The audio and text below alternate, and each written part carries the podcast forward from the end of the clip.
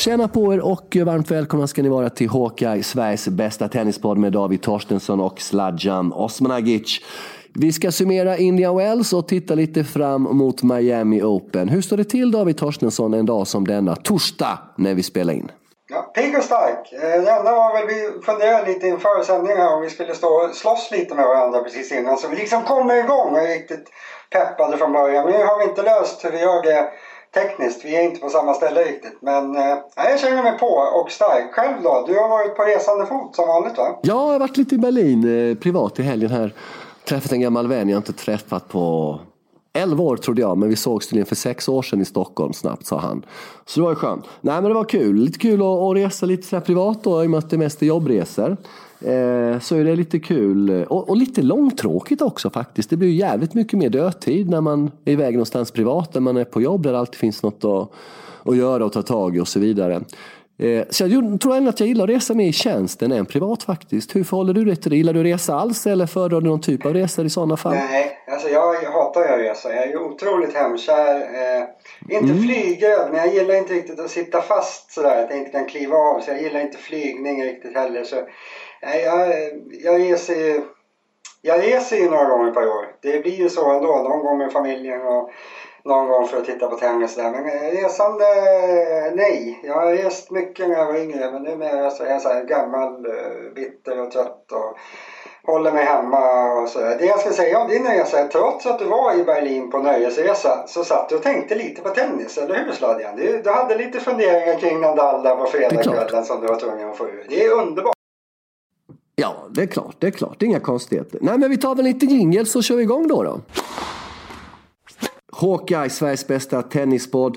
Och det är Betthard som heter mig och David möjligheten att podda om tennis och gå in och kolla Davids blogg Vamos Raffa. Mycket Miami nu då David? Ja, det, de här veckorna är det ju, det blir ju nästan bara fokus på turneringen. Jag skriver ju före och efter varje speldag eh, så utförligt som jag känner att jag eh, kan ha lust med. Så det blir, ska man följa turneringen ska man hänga på där inne också. För lite av mina funderingar eh, inför och efter. Så det är det som gäller. Det blir inget annat de här veckorna. Okej, vi summerar in Wells genom fyra olika frågeställningar herr Torstensson. Och frågeställning nummer ett. Vi vet ju alla att Rafa lämnar återbud strax innan matchen semin mot Roger. Som vi har sett emot väldigt, fram emot väldigt, väldigt mycket. Faktum är dock att Roger har vunnit de fem senaste mötena mot Rafa på hardcourt. Och faktum är att Rafa inte har eh, slagit Nova på hardcourt sedan US Open-finalen 2013. Eh, och då är frågan så här. Kommer Rafa kunna slå de här på hardcourt någonsin igen med det här knät som skapar honom så oerhört stora problem? En del kanske säger att han tog sig till final i Australian Open utan setförlust, ja, men han mötte inte Roger och, eller Novak på vägen. Förstår du min fråga? Hur ser du på den? Vad känner du inför den? Alltså frågan är ju väldigt befogad för alltså när, man, när man går in till de här turneringarna på hardcourt numera så är ju Nadal i alla fall senaste året eller senaste ett par år har han varit andrahandsfavorit. Han är liksom direkt bakom Novak i hackordningen där om man ska tro oddsen och vad folk tror om det och sådär. Eh, mm. Men det blir ju faktiskt anmärkningsvärt när han aldrig slår Novak eller Roger. Alltså, det är bara, det går inte att snacka runt det. Han slår dem ju aldrig längre på hardcourt. Sen, jag vet inte om det... Om man skulle dissekera de här matcherna som man har förlorat så skulle man säkert kunna hitta någon förklaring varje gång. Några av dem kanske har varit lite småskadade och inte helt fräscha. Några av dem kanske har hänt någonting annat. Men jag vet inte. Man, han kanske inte är så mycket hot som man tror numera på hardcourt Nadal. Dels så lämnar han ju återbud i nästan alla turneringar någon gång. Antingen inför dem som i Miami eller under turneringen som i Indian Wells. Det är liksom inte att det är, det är något undantagsfall när det händer. Det händer ju nästan alltid. Så man ska ju veta det att även om man går in i en hardcourt-turnering så är risken otroligt stor att han inte avslutar den. Sen om man kan slå Roger eller Novak på hardcourt som du frågar Ja, det är klart han kan göra det. Eh, eh är förutsättningarna rätt. Säg att han tappade hela sin ranking och fick möta många av dem i första omgången i turneringarna. Kanonchans. Problemet är väl snarare att han får möta dem i någon av de två sista matcherna och då är han ofta sliten redan. Liksom. Men tror Rafa själv innerst inne att han kan slå dem på hardcourt fortfarande? Det är det jag börjar undra på. Den hederlig, han varit för hederlig i sin karriär, jobbat för mycket, sprungit på varenda jävla boll, knät är uppfuckat. Den hederlige blir drabbad av att han är hederlig så att säga. Ja, hans knä är lika dåligt som ditt eh, knä kanske Sladjan. Men, eh, Ja, han tror ju framförallt Roger tror han nog alltid att han kan slå Rafa. Novak vette skjutsingen om han kommer gå in i någon mer match med Novak på hardcourt eller gräs där han verkligen känner sig som favorit. Sen Nadal känner nog alltid att han har en bra chans men jag tror inte han... Han går nog aldrig in mot Djokovic som favorit i hans eget huvud på eh, hardcourt eller gräs. Sen, alltså egentligen ska man väl bara slå fast att eh, om frågan är kan Nadal slå Djokovic eller Federer? Ja, det är klart han kan det. Det kommer alltid vara mer eller mindre jämna matcher. Eh, inne i en dålig streak nu liksom. Men nej, han kommer slå dem någon gång. Men framförallt Federer kommer han ju slå igen såklart. Fråga två. Dominic Thiem gick och vann då. då. Eh, slog Roger i finalen, kom under med 0-1, vann med 2-1, 7-5 i avgörande set. Eh, tiebreak på slutet, eller vad säger jag, break på slutet. Eh, åkte ut då i gruset i ATP Rio mot Laszlo Gere, kommer du ihåg det i andra rundan eller vad det var? Väldigt, väldigt tidigt. Åkte till Indian Wells direkt efter det. Var plats i Indian Wells i kaliforniska öknen där. Kaliforniska öknen, kan inte prata svenska längre, måste gå på svenska kurs. Om jag flyttar tillbaka till Sverige kanske jag går en svenska för invandrarkurs. Blir det rimligt tycker du? Nej, det blir det nog inte. Eh, 12 dagar innan man på plats i New Wells och snackar om att acklimatiserat sig till förhållanden och så vidare och så vidare och går och vinner den största titeln någonsin. Uppe på, ja, upp fyra i världen nu va. Till och med. Det är ju ganska trevligt för Dominic Team. Vad, hur summerar du hans tio dagar i New Wells? Plus 12 då i och med att han var på plats så tidigt. Ja.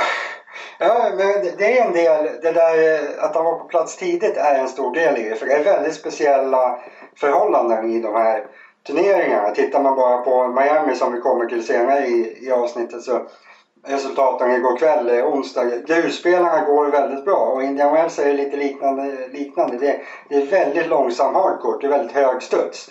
Och för en kille som team som har jättestora svingar och eh, ja, är en ren grusspelare liksom. På, på snabb hardcourt är han ingen bra spelare. På långsam hardcourt så här kan han vara en jättebra spelare som han nu visade. Sen eh, att, att få spela in sig på ett så speciellt underlag betyder såklart mycket också. Så han var där tidigt betyder en hel del. Men sen var det ju mycket andra saker som gjorde att han vann också. Eh, Walkover i kvarten mot Monfils.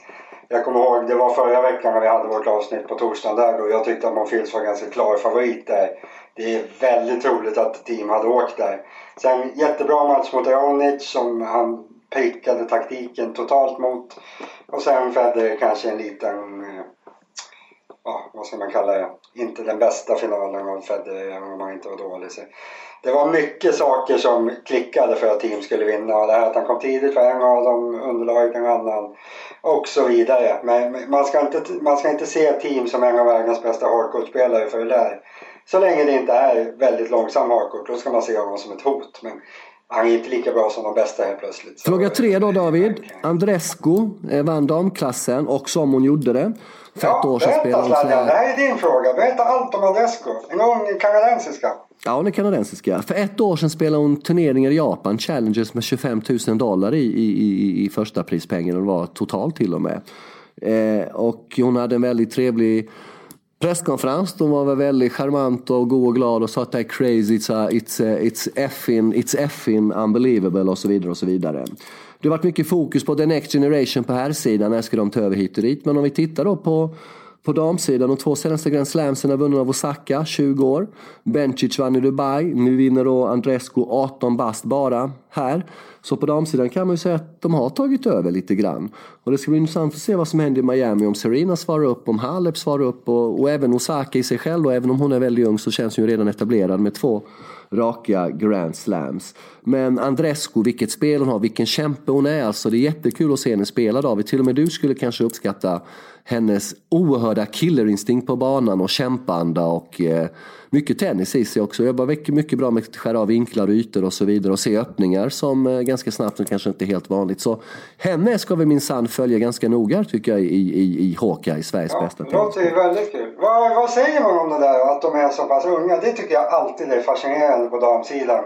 Att alltså en 18-åring som vinner en Masters-turnering på här sidan. Det, ja, Nadal vann väl kanske en när han var 18 år men då är han också en av tidernas två eller möjligen tre bästa spelare. Alltså, mm. Jag vet inte om det här är en av tidernas två eller tre bästa spelare. Det, det kan man väl kanske inte avgöra nu, förmodligen inte. Men alltså, hur är det möjligt att de är så bra så tidigt på damsidan? Jag förstår inte riktigt. Nej, men det är väl fortfarande som det var förr i tiden på båda fronter, både på, på herr och damsidan. Sen hände ju någonting på herrsidan som inte riktigt har översatts till, till damsidan ännu. Varför? Det är väl det som är 10 000 kronors frågan. Eh, eller hur man ska förbli då bra även efter det 18-19. Men Anna Ivanovic vann väl också sin enda Grand Slam för han ska öppna när hon var 19-20 och så vidare och så vidare. Så det finns ju väldigt många exempel på det där. Sen så Ja, på herrsidan är det ganska, har vi haft tre ganska dominanta då som har dominerat medan på damsidan har haft en då i form av Serena som kanske stänger till lite vägar. Sen verkar det vara svårt med kontinuitet. Vad har hänt med Sloane Stevens efter hon vann sin US Open? har inte hänt sådär jättemycket och så vidare. Azarenka såg ju het ut, kunde utmana ett tag, vek ner sig. Muguruza, samma sak. Halep har lite kontinuitet men ändå inte riktigt den här spetsen. Så det är, det är många intressanta frågeställningar som är intressant att följa de här nya ungdomarna eh, och så vidare. Men sen är det ju fråga om skador då liksom. Bara de undviker skador så kommer de ta över ganska snabbt eh, tippar jag. Det är spännande. Det, förmodligen kanske bara är så att det inte finns något, något vettigt svar på det. Liksom. Jag, jag, tycker att det är väldigt fascinerande att det, att det kan vara sådär, att det är möjligt. Nu har ju många spelare hängt kvar också. Som Serena är ju en bra bit över 30. Wozniacki är väl snart 30. Så, så var det kanske inte förut. Då la ju tjejerna oftast av vid 26, 27, 28. Och då kan man ju förklara att de slår igenom tidigt och att det är så att karriären för tjejer är under en annan tid av livet. Liksom. Men nu är det som, nu har de hängt kvar men fortfarande så slår de nya igenom väldigt tidigt. Jag har absolut inget svar på det men jag tycker att det är spännande. Vi får väl, eh, vi får väl eh, stänga in den frågan i buren och ta fram den någon gång när vi vet helt enkelt. Jag kommer komma med ett drastiskt påstående här innan vi tar en liten jingel så får du känna lite på den. Jag påstår Torstensson och ni som lyssnar på Hawkeye, Sveriges bästa tennispodd, att Serena Williams kommer varken vinna Franska öppna eller Wimbledon i sommar. Ja du, säger du emot på den eller? Nej, jag tror inte det blir så. Alltså, jag tror inte hon vinner. Nej. Du, eh, vi har ju fått eh, ett väldigt intressant lyssnarmail, eller flera, men vi ska läsa upp två. Har du lust att dra adressen David, så att folk vet vart de ska mejla? Hawkeye.com. Den är enkel och bra. Jajamän. Och sen har vi lite sociala medier, vi har lite Twitter och vi har lite Instagram. Gå in där på Hawkeye hit och dit och bla bla. Jag läser upp mejlet där då som kommer från Patrik ja, som går så här. Som handlar om Roger då där vi ska avsluta Indian Wells veckan plus tre dagar med frågeställning kring Roger. Och Patrik skriver så här. Hej Sladjan och David. Först vill jag tacka för en grym podd. Brukar lyssna på den fredag efter jobbet. Blir en skön avslutning på jobbet. Är inte det en jävla fin komplimang att man lyssnar oh. på vår podd när det är helg? Otroligt fint. Som Patrik säger, som ni ser i ämnesraden är min fundering varför Federer gång efter annan chokar och slutar att prestera på topp när matcherna kommer till de mest kritiska skedena. Kan tyckas elakt att uttrycka det så, men jag tycker tyvärr att han viker ner sig påfallande ofta. Tycker att han alltid haft den tendensen, även fast det blivit värre på senare år. Exempel på matchen jag tycker han slagit bort är Safin, Australian Open 05, Tsonga i Wimbledon 11, när han leder med 2-0 i set mot El Potro i Open 09. När Nadal kom fram eh, hette det att eh, det var en dålig matchup för Federer men sen var det samma sak mot Djokovic, den förfärlige. Patrik skriver jag tror att Federer älskar att spela tennis, därför förmodligen att han hållit på så länge, bla bla. Och att han är världens bästa spelare i medgång, men han möter underlägsen spelare. Men när motståndarmärket kan överprestera och hålla jämna steg mot Federer verkar de växa av det medan hans mästare verkar tycker det är jobbigt att det är inget han räknat med. Tycker det är direkt märkligt att han inte kan skapa sig ett mentalt övertag på alla spelare med tanke på hur han har vunnit och vetskapen borde gynna honom i kritiska lägen. Det, och de senaste åren har Federer haft många märkliga förluster där han med sin briljans borde ha vunnit. Han tänker på US Open de två sista åren. Förra årets Wimbledon, Indian Wells mot El Potro. Förra året Indian Wells här mot Team i år. Och Australian Open tidigare i år. David har skrivit om detta flera gånger och jag håller helt med. Annars tycker jag det talas alldeles för lite om detta. Vad säger ni? Hade Federer vunnit mer med ett starkare psyke? Eller är det tillfällighet som gjort att han förlorat rätt många jämna matcher? Frågetecken. Och Patrik avslutar. Jag tror Federer hade legat på 30 plus slams med Nadals eller Djokovic psyke. Ja, intressanta frågeställningar. Ja, det är nästan så att jag är misstänkt för att ha skrivit mejlet. Det här är en av mina käpphästar. Jag älskar ju att fundera över det här. Eh, ja. Om jag får börja med min tanke. Varsågod. Jag, jag tror att man kan väva ihop två saker som Patrik nämnde i mejlet där. Att Federer älskar att spela tennis, det tror jag de andra alla håller med om. Eh, han, man hade nog inte spelat eh, vid 38 års ålder men man har vunnit allt i princip och tjänat en slant också. Så det, det är en del av det här. För jag tror att mycket beror på att Federer är så besatt av att vinna. Och den här vinstbesattheten som Djokovic och Nadal lyckas äta kraft ur och liksom växer av att när de börjar närma sig en vinst så liksom då, då känner man fan nu kan jag vinna, nu måste jag bara pressa mig lite lite till så kan jag vinna det här. Medan Federer, när han, när han börjar närma sig en vinst så känns det som att han tänker ja det vore så jävla roligt att vinna nu, kan jag inte bara få vinna? Och sen glömmer han liksom bort det här man måste göra för att vinna. Det är som att han, när det blir ett pressat läge, då går han bara och tänker på vinna, vinna, vinna, vinna. Och till slut så förvandlas det kanske snarare till att ja men nu finns ju risken att förlora så nu bara nu orkar jag inte längre typ. Så jag tror, jag tror att det är mycket av Federers psyke. Att han klarar inte av att omvandla sin eh, kärlek till att spela och sin kärlek till att vinna till någonting som gör att det blir mer troligt att vinna. Utan han, han fastnar lite i den där vinnarviljan snarare än att vara beredd att göra det som krävs för att vinna. Tror jag. Eh, om det är dåligt tycke eller inte, det låter jag väl vara osagt. Men det är inte det här ultimata sportpsyket som eh, Nadal och Djokovic har kanske. Vad tror du Sladjan? Usch, det är så många faktorer. Åldern är ju en aspekt. Han har varit med väldigt länge. Du har fyra barn, du har fru, du har helt andra åtaganden, du har Labour Cup. Eh, du planerar för en pension från tennisen, du planerar för ett liv efter. Hur ska det livet se ut liksom? Eh, eh, å andra sidan är det också ganska Eh, för att sammanfatta i vilken känslig skede han är åldersmässigt och fysiskt så får vi inte glömma att han för två år sedan i Australian Open skadade sig liksom ett uppehåll på två, tre månader för att han skulle hjälpa döttrarna i badkaret. Va? Eh, kommer du ihåg det? Så jag menar liksom, eh, han är ju inte 23 längre utan han är ju född 81. Va? Han är alltså 38 fyller han i augusti om inte jag är helt fel underrättad. Eh, men får man sämre psyke med åldern? Är det så? Alltså, jag kan ju känna Nej, lite så. Att, får, ja, precis. Och då får man sämre vinnarpsyke. Inte lika hungrig kanske. Vi pratar med en person som har 20 Grand Slam-titlar. Det finns ingen kar på jorden som har vunnit lika många. Eh, däremot finns det tre tjejer som har vunnit fler. Så jag menar han är unik på, på, på sitt sätt. Va? Jag menar liksom, eh, det kanske är viktigare, för han behöver inte oroa sig för att tvill, hans tvillingpar, han har ju två tvillingpar, ska ha mat eller inte, eller klara, betala college för dem, kommer nog kunna göra alldeles oavsett vad.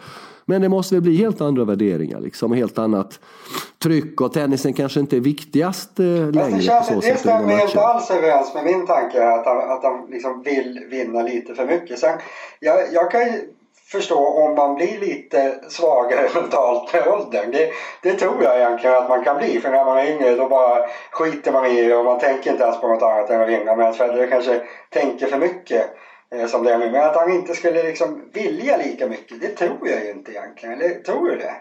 Ja, men vilja lika mycket kanske han vill. Men det är ju ute, det ska utföras också på plan, i, i praktiken. Och där blir det ju knepigare då. I och med att fler vet att man kan slå honom nu. Kommer Kone Stakowski slog ut honom i Wimbledon, var det andra eller tredje rundan där. 12, 13, 14 någonting liksom hit och dit. Och, eh, du vet, liksom, det, det ska utföras också. Jag menar, om du har en dålig dag liksom, och du är inte på topp mentalt. Och han, en annan aspekt med Roger är att han blivit ganska svajig i matchen också. Han ger ju, ger ju bland det högt och lågt genom samma match ganska mycket. Vilket vi också såg prov på i finalen här mot Indian Wells. Eller i Indian Wells mot TM. Så det känns som att vi ser 80% av Roger Federer i det här skedet i hans karriär. Om, man, om du förstår vad jag menar. Alltså helheten då. då. Eh, men vi kommer komma tillbaka i ärendet. Nu vinner väl Miami bara för det. Du, vi har en fråga till från Jonas här då. Eh, eh lyssnarfråga på... Han har skickat in på vilken adress då? Eh, Håkaj.com när jag var liten vill jag minnas att alla tennisspelare när de tackade varandra för matchen alltid gjorde detta med ett vanligt handslag. När de skakar hand nu för tiden så gör de alltid det med armbågen ner och handen upp som ett armbrytningsgrepp. Håller ni med om min spaning att handskakningen gått från handslag eh, i 100% av fallen till armbrytningsgrepp i 100% av fallen. När ändrades detta i så fall? Vem började? Eller var det ATP som gemensamt beslutade att alla handslag vid matchens slut skulle ändras? Ha det bra Jonas. Ja, det har blivit en... Tack Jonas, ha det bra själv. Det har ju blivit en helt klar, eh, väldigt stor förändring där. Eh, det var väldigt kalla handslag kunde vara på 80 och 90-talet också. Kyliga handslag, man skakar hand med titta åt varsitt håll och sådär. Nu är Djokovic, på, han kramar inte bara träd, han kramar ju motståndaren han förlorar till och med. Det är det nya. Nu är det ju kramen som gäller. Det, det är nästa steg nu liksom. Ja, det, det, det är ju det va liksom. Så att... Eh... Nej men det är väl bara att hålla med Jonas om den här spaningen. Nu står det ju inte hur gammal du är man Jonas. Man måste ju men... fundera lite kring det. Alltså det är ju en, det, det här armbågs, eller vad man ska kalla det, när man liksom kör en, en Mm. lite högre taktning eller vad man ska säga. Det är ju liksom ett exempel på att man känner någon i pojkvärlden på något sätt. Första gången man träffar någon så hälsar man som vanligt. Andra gången kanske också. Tredje gången då kör man ju den där liksom. För då vill man visa, fan vi är kompisar liksom. Eh, så det är väl det. Det var väl så det började. Att de, de blev kompisar med varandra och sen spreds det och sen ansågs det vara otrevligt om man inte tackar på det sättet. Och det är så det har blivit nu. Att om du går fram och, på ATP-touren och sträcker fram näven för att hälsa en vanlig hälsning. Då är det ett sätt att markera att du hatar din motståndare, att du tycker han uppfört sig dåligt. Så nu har det blivit liksom att om man inte hälsar på det här kompissättet eller hur man ska kalla det. Då har ju det blivit en markering för att nej, men vi är ovänner typ.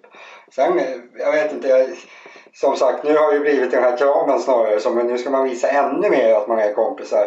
Eh, eh, kanske ska man gå tillbaka till ett hederligt handslag. Det är lite mer rejält ändå, eller vad säger du? Ja, jag kan tycka det ligger lite där faktiskt. Ett hederligt handslag, en stabil blick. Men å andra sidan är man polare med någon man har umgåtts längre och spelat på touren länge. Och en del har ju känt varandra sedan de var liksom pojkspelare i 10-12 års åldern. Och kanske det är naturligt. Och, ja, det finns, en, finns en blandning också, ett mellanting mellan den här armbågstackningen och eh, kramen. Det är den här klappa motståndaren på ena bröstet eh. Ja, man, ja. Man, man, man kör armbågen och så klappar man lite på bröstet. Då är man liksom, man är inte riktigt i kramstadiet än. Men man känner att men vi är kompisar lite bortom den vanan. Så, det, är, det är avancerat det där. Det är, liksom, det är viktigt att veta koden. Annars så, annars så hamnar man illa till på ATP-touren tror jag. Hur ser det ut på Challenger-touren? Tar de efter trenderna där från ATP eller börjar trenderna på Challenger-touren? Nej, det är Eller samma där. Jag tror att de tar efter. Jag tror att det här började på eh, ATP-touren. Att de, på Challenger-touren är det exakt samma. Där, där, är det, där är det lite mer lite stökigare. Det här med att inte tacka domaren exempelvis är väldigt mycket vanligare på Challenger-touren. Det är lite kallare och lite hårdare där kan man säga. Men det beror väl på att de där kämpar ju för brödfödan på ett annat sätt. Så torskar man där så är det lite värre och man blir lite mer påverkad kanske. Men det är ungefär samma förutom att de är ja, lite mer osams kanske. Ja, Miami Open står för dörren. Stan David Torstensson älskar att dansa i nätterna långt på stränderna med tropiska drinkar och, och eh, bastukjol eh, på dig helst. Eh, har du varit i Miami någon gång? Faktiskt inte. Det, men du känns som en typisk besökare av den här Ultrafestivalen Sladjan. Där har ju du varit många gånger. Var, var på väg eh, några gånger där i början på 2000-talet. Eh, men jag kom aldrig dit tyvärr. Var på väg 01, 02, 03. Men det var svårt att få ledigt från jobb i mars, tio dagar för att åka och Ja, vad man nu gör där. Så det har jag aldrig varit faktiskt. Men eh, det är ju två stora nyheter, en lite mindre och en lite större inför den här, inför den här upplagen. Den lite, lite mindre David, det är ju att det är ny venue, Hard Rock Stadium, stor invigning. De har gjort det i Miami att det, alla de här sportarenorna ligger nära varandra. Det är lite fotboll, det är lite basket, lite tennis. Serena, Roger och, och, och Novak ska vara på invigningen. Det är inte Key Biscayne längre, Miami Open har varit liksom förkopplat med Key Biscayne. Men den lilla nyheten, den stora nyheten är att Mikael Ymer spelar huvudturneringen. Han har kvalat in va? Oj, ja, det är stora nyheten. Så en, en miljard... Försök, försök, ja, försök köra lite ironi här, men jag vet ja, inte. Det gick sådär. Ja, men för vanliga människor så är det där stora nyheten. Jag blir bara väldigt förvånad över att min poddkompis har förvandlats till någon slags... Eh, jag vet inte. Aftonbladet-journalist. Fy fan. Men Ja, inkvalad är han i alla fall. Han är inkvalad, supernyhet. Han slog först Ryan Harrison i för tre dagar sedan blev det. Det regnade hela, varje dag, torsdag, hela tisdagen regnade det så det blev inget spel. Han slog Ryan Harrison i tisdags och igår slog han Noah Rubin. Två jätteformsvaga amerikaner. Men Harrison vet ju de flesta vem det är. Det är en stadig ATP-spelare i vanliga fall. Rubin är okej. Eh, bra gjort av Ymer att kvala in. Möter Leonardo Mayer idag. Bra lottning. Kunde varit ännu bättre kanske men bra chans. Och vinner han den så möter han Guido Pella, eller Peja kanske man säger, i andra omgången. Det är superbra lottning. Han är ju förmodligen sämst av de sidade spelarna. Så eh, bra chans. Det kan i teorin bli svensk spelare i tredje omgången. mot Tsitsipas tror jag i så fall. Yes, teori då. Kan TM återigen vinna? Nej. Nej. Vill du ha ett mer utförligt svar? Jag tror inte han kan ja, vinna. Alltså, vilket det, Nej. Blixten slår inte ner två gånger på, på samma plats. Alltså, det var mycket som klaffade för honom i Indian Wells. Jag tror inte att det blir så. Jag team är inte en av mina troliga vinnare överhuvudtaget. Mm. Zverev tog fyra game mot Struff. Alexander alltså, eh, såg väldigt blek ut. Eh, Miami kanske den viktigaste turneringen på ett bra tag här för Zverev. Eh, vann ju ATP Tour Finals, floppade Australian Open, floppar nu Indian Wells, ifrågasatt. Vad händer nu? Hur viktig är Miami nu för honom? Ja, egentligen inte så viktig som man tror. Alltså, han, han försvarar väl finalplats här eh, och tappar lite poäng eh, om man ryker kriget. Men det påverkar knappt hans ranking. Han kommer inte tappa någon, någon rankingposition. Alltså, det, det är kris på ett sätt för Sverige. Han spelar alldeles för dåligt och ser inte ut att vilja spela tennis överhuvudtaget. Men på ett annat sätt så liksom, det gör ingenting för honom om han, om han ryker tidigt här också. Då är det bara att säga, nej men det var en riktig skitinledning på säsongen och nu kör vi grus där han fortfarande egentligen är som bäst kanske skulle jag säga. Så, men, men ja, ganska Fair bra lottning här. Ja, Fair enough, ja. men nu är du sådär, nu är du sådär Svennes, Svennesnäll igen. Lyssna väldigt noga här. Hur många tränare har den här människan omsatt i sin korta karriär? Hur många gånger ska han komma över det här Grand Slam-spöket och leverera? Han har vunnit ATP 1000 Masters, han tog sin största titel i november då han vann ATP Tour Finals i London. Eh, längst fram av de nya unga, varit uppe på tredje plats som högst på rankingen. Visst fan spelar det här för roll för honom, för honom själv, att inför sig själv kunna bevisa att han fortfarande har det, vilket han ska ha. Man tar in Länder som tränare, vi vet ju vad Länder gjorde med Murray, man tänker nu kommer Länder in, nu ska han vända på psyket hos den här pojken, men det är samma jävla dynga fortfarande. Sluta försvara honom, kritisera honom lite. Det är dags, det är upp till bevis för den här pojken nu, är det inte det? Hur gammal är han Sladjan? Han är 20-21. Ja, precis. Det, om, om man hörde dig dra den där harangen nu, då skulle man tro att det är en 30-åring du snackar om. Hur många mm. tränare han har haft, hur, många, hur länge han spelat dåligt, hur jävla usel är han? Han är 21 år gammal och han är rankad 10 i världen. Alltså, mm. Det är väldigt, väldigt, väldigt onormalt att en spelare slår igenom och blir liksom ens i närheten av sin kommande spelstyrka i den åldern. Det är nästan så att det inte händer. Man slår igenom när man är 22, 23, 24 kanske. Alltså han är, han, han är så tidigt ute så jag tycker inte att man kan förvänta sig att han hela tiden ska hålla sin nivå. Plus att jag tror att han fortfarande försöker förändra en del i sitt spel. Det är det som många spelare gör fel. Att när man i 21-22 års åldern kommer upp på ATP-touren då tänker man fan det här är bra, det här funkar. Och om man då har en dålig serve eller en lite sämre backhand eller en lite sämre forehand då, då skiter man i det och tänker bara det här funkar, jag fortsätter förbättra små grejer. Ser, tror jag, fortfarande experimenterar en del med sitt spel. Och därför tror jag att han fortfarande har perioder där han är lite sämre. Sen så är det någonting som inte stämmer där just nu. Jag tror att han kanske inte trivs så bra med länder. Exempelvis att han skulle behöva hitta lite glädje igen. Men han är 21 år gammal. Det är ingen kris för Sverige. Det tycker för jag vill komma till allting som du tar upp handlar ju liksom om tennisbanan, saker på tennisbanan. Jag vill mer hålla mig till det utanför tennisplan. Var det Ferrero som tränade honom ett tag eh, tidigare? Eh, var han världsetta till och med en kort sväng Ferrero? Ferrero, var det inte det? Ja. När då Ferrero har en synpunkt under Australian Open förra året att han kommer för sent till flera träningar på raken och talar om detta för honom. Och då får han sparken på stående fot för Sverige klarar inte av att bli utskälld. Vad jag menar är det är också speciellt, du som du säger, han är ung, han slog igenom tidigt i nya hoppet. Det är ett sånt jävla rövslickande för den här typen av idrottsmän överallt. Man tappar ju verklighetsförankring ganska tidigt va. Och då tänker man när Lendl kom in i bilden måste han kunna ta det här och lära sig någonting. Men det händer ju fortfarande ingenting. Det är för jävla dåligt alltså. Men allt det du säger, du har rätt i det. Han är unik för sin ålder, hit och dit och blaha blaha. Men har han rätt mindsetup för att bli en världsetta? Jag börjar bli jävligt tveksam, vilket jag inte var för ett år sedan. Men vi får se, vi får se. Nästa fråga David Torstensson. är det ett fiasko för Djokovic om han inte vinner Miami? Frågetecken. Eller kan, mm. får, får, jag, får jag göra om funderingen lite? Är det ett fiasko för Djokovic om man inte vinner Indian Wells eller Miami? Då är det solklart ja på den frågan. Alltså, Djokovic ska ju vinna han ska vinna, kanske inte varannan sån här stor turnering men det är snudd på. Alltså, han vinner väl var tredje i snitt sett över hela karriären. Och, alltså, numera alltså, så vinner han säkert varannan nästan. Och, alltså, han, han är så pass mycket bäst så att det är nästan flopp om han inte vinner.